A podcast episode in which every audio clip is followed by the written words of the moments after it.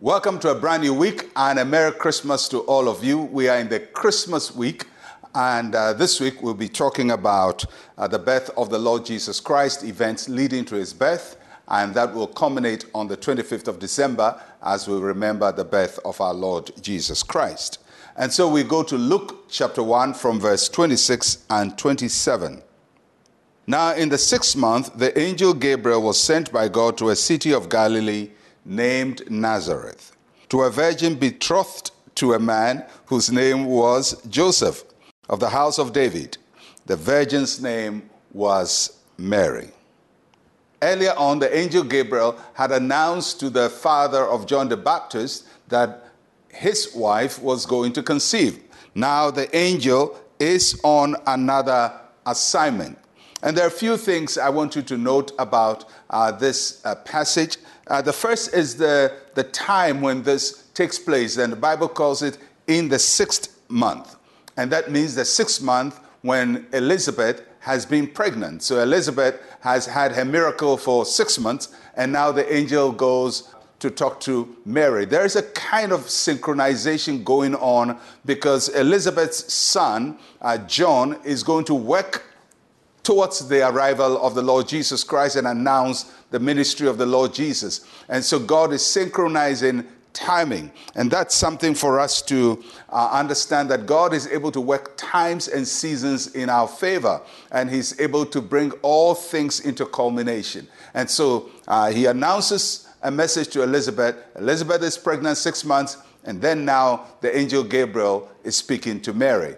There is divine timing in this whole process. The second thing I want you to note is that the angel Gabriel was sent by God. And the Bible makes it clear that the angel didn't will by himself to go and announce a message, and neither is this angel from another source. That means that there may be other messengers that do not come from God. And so when a message comes, we have to determine where it's coming from. Is it from God or not from God? The angel knew whom he had to speak to and where to find the person. And so God knows where we are, and he doesn't give our message to somebody else. And when he wants to locate you, no matter the remote area you are in, he's able to find you. And this angel was able to find Mary, of all the nations in the world and of all the towns in Israel, right there in Nazareth, a city of which it was later said, "Can anything good come out of Nazareth?" Yet God located Mary in her hometown. God is able to locate you too.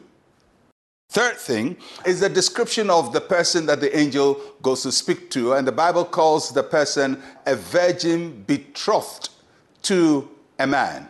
It's a very simple, unusual statement. It's just a young girl who's been promised to a man in the village carpenter.